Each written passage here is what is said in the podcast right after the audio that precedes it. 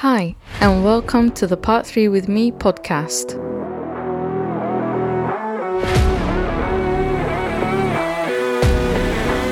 The show that helps Part 3 architecture students jumpstart into their careers as qualified architects. I am your host, Maria Scudari. And this week, we will be talking about the National Planning Policy Framework. This episode is a summary of the um, National Pla- Planning Policy Framework and I would encourage you to follow the links in the episode notes for access to the full document.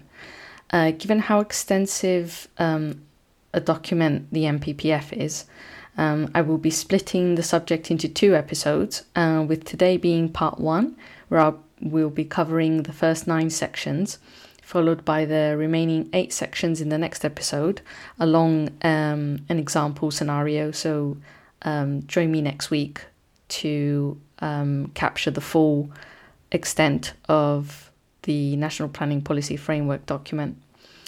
So let's start with its introduction and what the National Planning Policy Framework actually is. So it's also referred to as NPPF, which I referred to it earlier, and it's the framework that sets out the government's planning policies for England and how these should be applied. So the NPPF um, supersedes older planning policy guidance notes and some other planning policy statements that existed before. And then the NPPF was founded um, so that things could be condensed uh, and a bit more uh, easier to understand and put together. So, uh, under the NPPF, uh, local planning authorities are expected to produce their local plans for housing and other developments from within this framework. And the NPPF aims at making the planning system less complex and more accessible to protect the environment and promote sustainable growth. So, um, along with the local plans, the local planning authorities are also expected to put together um, what's also known as neighbourhood plans. So the planning law requires that planning applications are determined in accordance to the local and the neighborhood plans, and any spatial requirement strategies um, or developments produced by the combined authorities um, and mayors and the NPPF uh, should be taken into account when preparing the local and neighborhood plans. So the NPPF introduces the neighborhood plans and local plans that need to meet the key criteria set out within the NPPF. So, what are local plans? Local plans are typically prepared by each local author- planning authority uh, for its own area and should address housing needs, um, economic, social, and environmental priorities um, as per the NPPF. So once prepared, this plan is then reviewed by the Planning Inspectorate, which we covered in a previous episode, and is checked against the four tests of soundness outlined within the NPPF. Uh, once the inspectorate finishes with the review, they then send a report to the respective uh, local planning authority confirming whether the plan can be adopted or not and potentially recommending some amendments to allow for the plan to be adopted. Um, so, the local plan should contribute to the achievement of the Sustainable Development Goals set within the NPPF. Now, moving on to the neighbourhood plans. Um, neighbourhood plans are give direct power to communities to prepare a shared vision for their neighbourhood development and growth and are typically led by a parish or town council, or if the area doesn't have a parish or town council, um, it's led by a neighbourhood forum or community organisations. So, um, in comparison to the local plans, um, obviously local plans are led by local planning authorities, whereas neighbourhood plans are led by um, a parish or a town council. Um, these bodies then decide where they would like new homes, shops, and offices to be built, and how these buildings should look like, um, and what infrastructure should be provided, um, and they grant planning permission for new buildings that they want to go ahead. So the neighborhood plans aren't legal requirements, but a right that communities in England can choose to use. So, communities may choose to achieve the outcomes they want to see by incorporating their proposals into the local plan or through local development orders and any supplementary planning documents or pre application consultations. So, because the neighbourhood plan forms part of the development plan and sits along the local plan, it provides a much stronger basis for communities to have a say in their areas. And it's also considered uh, when determining planning applications. So, it's quite a key document alongside the local plan. Um, and in addition to that, communities uh, can also develop a neighbourhood plan benefit um, from benefiting from 25% of revenue from the community infrastructure levy uh, arising from development within the area. So they also get um, some money back from this. Um, and neighbourhood plans should support the delivery of the strategic policies set out in the local plan and should shape and direct development outside those strategic policies. So, if a neighborhood plan is successful at examination and, refer- and referendum, uh, it's then determined by the local authority and it becomes part of the statutory development plan and has the same legal status as a local plan. So, if it's approved by the local authority, then it becomes just as important as a local plan.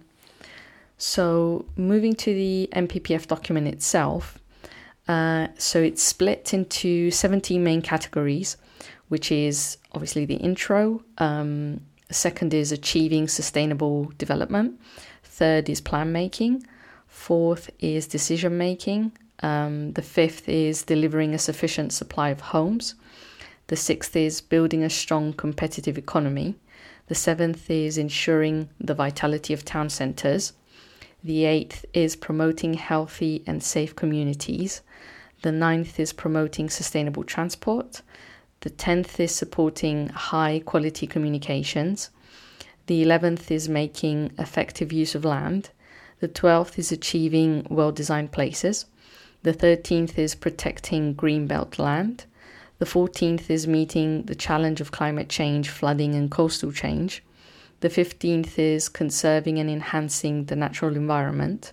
The 16th is conserving and enhancing the historic environment. And lastly, the 17th is facilitating the sustainable use of minerals. So, as mentioned in this episode, I'll be covering the first uh, nine sections of the NPPF document. So, let's start with um, achieving sustainable development. So, the NPPF aims to promote sustainable development through its three key objectives, which is the economic, the social, and environmental objectives, and it should be delivered through the preparation and implementation of these through the approved planning permissions of developments. So, planning applications should demonstrate um, that they meet all of these three criteria. So, they need to show that they are in favor of sustainable development. So that's the first key thing um, how uh, local planning authorities um, and parish and town councils uh, can set out policies to um, make uh, developments applying for planning applications meet the sustainable development criteria. Uh, moving on to the third section, which is plan making. Uh, this is an item that's very high on the priority list within the NPPF, whereby um, plans should be provided um, to show a positive vision for the future of each area. And the development plan has to include strategic policies that addresses each uh, of the local planning authority's priorities for the development and the use of land in its area so this can be captured in the local plan or spatial development strategy. So the strategic policies, um, when it comes to these, they set out the overall strategy for the pattern, the scale, and the design quality of the places, and they make sufficient provision for housing, infrastructure, uh, any community facilities, and conservation, uh, enhancement of the natural built and historic environment. So they uh, should aim to look ahead over a minimum of 15 years from adoption um, that the strategic policy start, uh, capturing long term requirements and opportunities. And for larger developments, it should be extended to 30 years. Uh, broad locations for development should also be indicated uh, within the strategic policies. Um, and this should be shown as diagrams uh, showing uh, land use designations and allocations, and they should be provided for in the policies map. So, strategic policies should also offer a clear strategy for bringing sufficient land forward to address the needs of the plan period and to be in favour of sustainable development. So, this should include planning and sufficient allocation of sites to deliver these strategic priorities. So, to maintain effective cooperation and uh, non strategic policies, the NPPF highlights that uh, local planning authorities and county councils are under a duty to cooperate with each other in determining strategic matters for their area. So they should also cooperate to agree on non strategic policies to determine items for specific areas, such as for neighborhoods or types of development in allocated sites, um, infrastructure provision, establishing design principles, enhancing the natural and historic environment, and setting out other development management policies. So once a neighborhood plan um, however, comes into force, that then takes precedence over the non strategic policies in a local plan. So, although these can be set out initially as um, aspirations for the local authorities and the county councils, um, when a neighbourhood cl- plan comes into effect, then that takes precedence. So, the NPPF also sets out that plans should include uh, the levels and types of affordable housing provisions required. Um, so this also needs uh, an infrastructure provision to be allocated with it. So um, the local plans and the neighborhood plans need to allow for um, how many affordable housing they expect to deliver. Uh, so local and neighborhood plans should be prepared in accordance with local and procedural requirements, and as mentioned earlier, should meet the four tests of soundness, which consist of positively prepared, which means having a strategy to meet the area's objectively assessed needs. The second one is to uh, meet the test of being justified, which is a strategy taking into account uh, reasonable alternatives based on proportionate evidence. The third is effective, um, the effective test uh, through a strategy deliverable over a plan period. And the fourth is consistent with national policy. So to deliver um, sustainable development in accordance with the NPPF. So, moving on to the fourth section, which is decision making and pre application engagement, the NPPF also encourages local planning authorities to encourage applicants to use the pre application stage so that they can have um, issues resolved faster, enabling quicker planning permissions being granted. So, this will make the planning process a lot quicker so that when uh, applicants actually apply for an application, if they're not sure if it will be permitted or not, if they went through the pre application stage, then they would save um, a lot of time and money in determining much faster if it would be uh, preferred or not. So, um, in that instance, local authorities are expected to publish a list of their required information for planning applications to assist with processing the applications faster and more efficiently to avoid delays. And planning law requires that planning applications are determined based on the development plan, and local authorities may give weight to emerging policies that will need to be considered if they're relevant to the development and if the emerging policies greatly affect the proposal. So you might put a proposal in, for example, and in a month, say, the local planning authority might be releasing something about um, housing numbers or sizes or whatever. And that's quite a significant change. So they would bring that forward so that your development captures those changes. So, um, local authorities are also encouraged to use uh, local development orders or community right to build orders to grant planning permission. So, these types of approval will require the support of the local community through a referendum. So, it's not just um, the local planning authority saying a yes or a no, they'll need um, a bit more input from other people as well. So the NPPF also mentions that local planning authorities should consider uh, whether otherwise unacceptable applications could be made acceptable by the use of planning conditions or obligations. Uh, so this is a subject I touched on a previous episode, um, where potentially a planning application would be refused, but if certain conditions are met, for example, um, the use of a specific material, let's say, um, would make it um, more viable as a development, then that's what they use now. So they can push more development through the planning system to get more um, development up and running faster. So planning conditions should be kept to a minimum and relevant to the development achieving planning. So the local authority also has the enforcement powers if they suspect uh, breaches of planning are taking place and they are required to publish a local enforcement plan relevant to their area. So, uh, moving on to the fifth section, which is delivering a sufficient supply of homes. Um, under the NPPF, local planning authorities are also expected to support the government's objective in increasing the housing supply. Uh, they can do this by determining the minimum number of homes needed through assessments of the local housing needs that will in turn inform the strategic policies that house builders will need to follow. So, the size, the type, and the tenure of housing for different groups in the community will also need to be assessed and reflected in the planning policies. For example, setting uh, a standard for affordable housing threshold. So, let's say you have 100 houses, 10% of those would need to be affordable housing, let's say.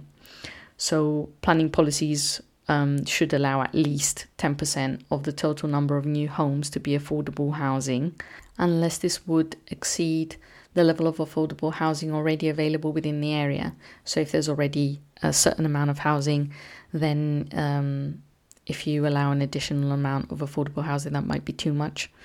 Uh, so, exceptions to the 10% affordable housing app allocation is when it comes to build to rent homes, uh, when it comes to specialist accommodation for a group of people for special needs, for example, care homes, uh, self built homes, and any exclusive development for affordable housing. So, local authorities should establish a housing requirement figure within their strategic plans to be achieved over the plan period. So they should set out within their strategic policies the land available within their area and identify sufficient supply of mix of sites in terms of availability, suitability, and economic viability. Um, so these sites should be identified for where housing is best to be allocated. So local authorities should identify supply of specific sites for years one to five of the plan period and areas for growth from years 6 to 10, and if possible, for years 11 to 15 of the plan. So, small and medium sized sites um, usually highly contribute to the housing requirement. So, local authorities should uh, identify that and where it can be accommodated to have at least 10% of their housing requirement on, on sites that are no larger than one hectare. So, they use area wide design assessments to bring small and medium sized sites forward to support the development of windfall sites through policies and work with developers to encourage uh, subdivision of larger sites. Um, so by making them into smaller sites, then they'll be able pro- potentially to provide more housing. So local planning authorities um, should also support the development of entry level uh, exception sites for first time buyers. So these sites um, should be considered when it comes to their opportunities in the area's uh, economic potential ensuring that the size and the location of the site will support a sustainable community that will have uh, sufficient enough access to services, employment opportunities, um, creation of high quality spaces. Uh, they also need to consider the rates of delivery of the homes and potential to establish um, a green belt around the new development. So, the strategic policies should include uh, a trajectory illustrating expected housing delivery over the plan period, and local planning authorities should identify and update these annually, um, showing the deliverable sites to provide a minimum of five years' worth of housing against their strategic policies or their local housing needs. So, to maintain the supply of housing, local planning authorities uh, are required to monitor the progress in building out sites uh, that have permission, and if their delivery has fallen below uh, 95%, they should prepare an action plan in line with uh, national planning guidance to access the cause and how to increase the numbers in the future. They can also do this by uh, imposing a planning condition, setting out that developments must begin within a certain timescale. For example, like most planning applications, where you have a three year time limit before the permission expires. Uh, when it comes to rural areas, planning policies uh, will need to be responsive to the local circumstances and needs. So, to promote sustainable development, housing should be located where it will enhance or maintain the character of the rural community. So, planning policies should identify the opportunities for villages to grow, uh, but also to avoid the development of isolated homes, except where these are needed for a rural worker, for example, or the development represents a viable heritage asset, or it would be um, the reuse of redundant building or it involves the subdivision of an existing residential building, or if the design is of an exceptional quality. Now, moving on to uh, Section 6 Building a Strong Competitive Economy. Uh, planning policies and decisions should help create the conditions in which businesses can invest, expand, and adapt. So, they should take into account um, local business needs and the, the wider development opportunities. So, planning policy should set out a clear economic vision, clear criteria or strategic sites for local and inward investment, reflecting the anticipated needs over the plan period. They also need to address potential barriers to investment and allow flexibility to accommodate needs that aren't anticipated at the time. So, planning policies should enable um, sustainable growth and expansion of all types of businesses uh, into rural areas, enabling development and diversification of agriculture and any other land based rural businesses.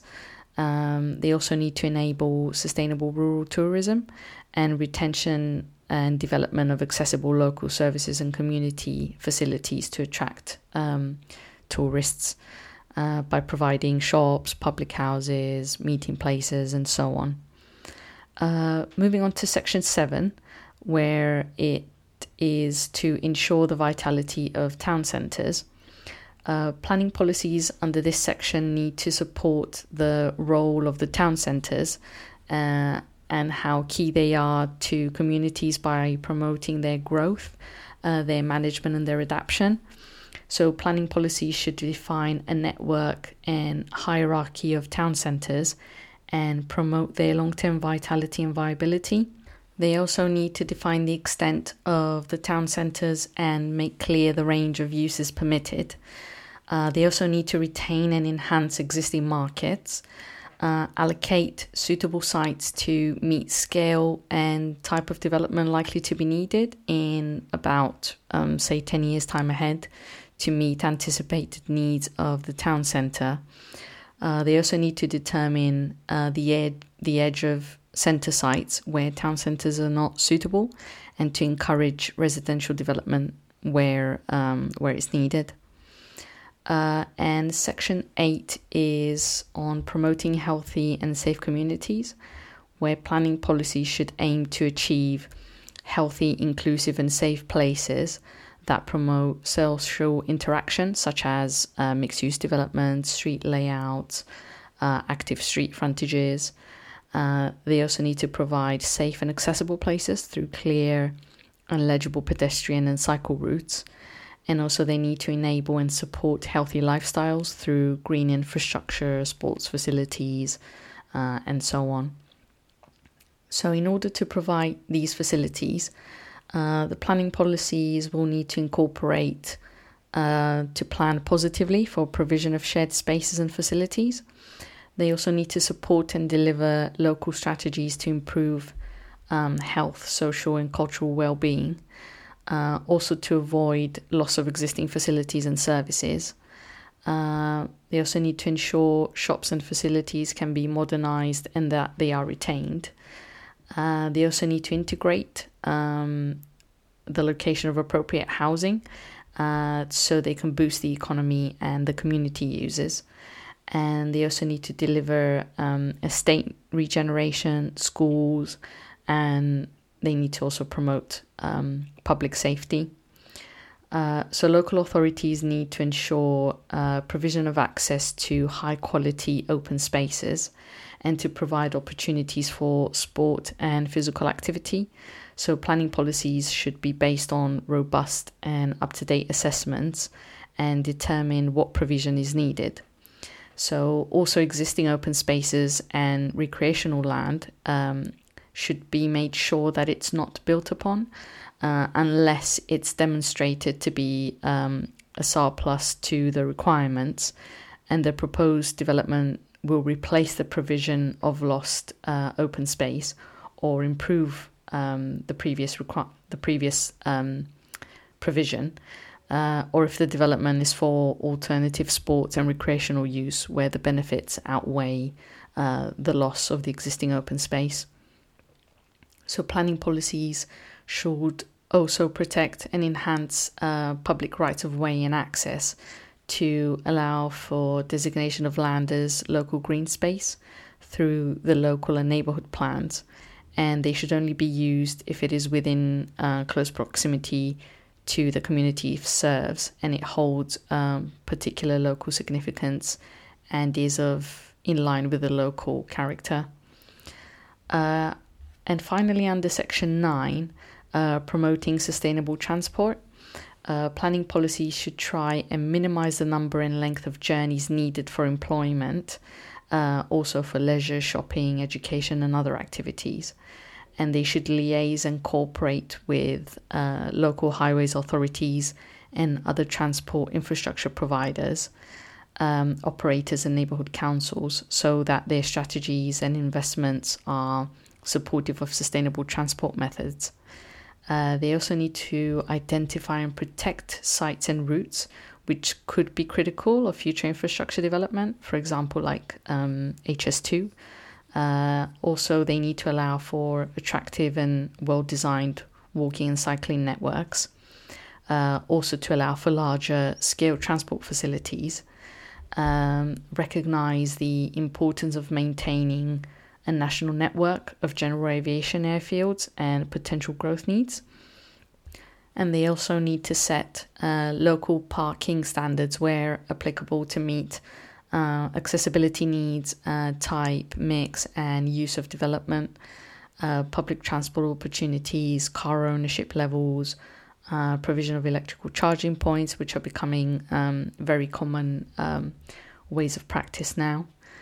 Uh, also, when local authorities are assessing potential development sites, they are expected to provide um, opportunities to promote sustainable transport modes, um, also to provide safe and suitable access for all users. Uh, consider the design of the streets, uh, the parking areas, other transport elements reflecting current national guidance. Local authorities should also consider any impacts from development on transport network or highway safety, and that developments will generate um, significant amounts of movement and they should provide a travel plan and they should be supported by a transport statement or assessment. So that concludes uh, the first nine sections of the NPPF. Uh, so as you've seen, these sections are used as a basis for local planning authorities to set standards for their areas. So, all planning applications are basically following these guidelines based on each respective local planning authority.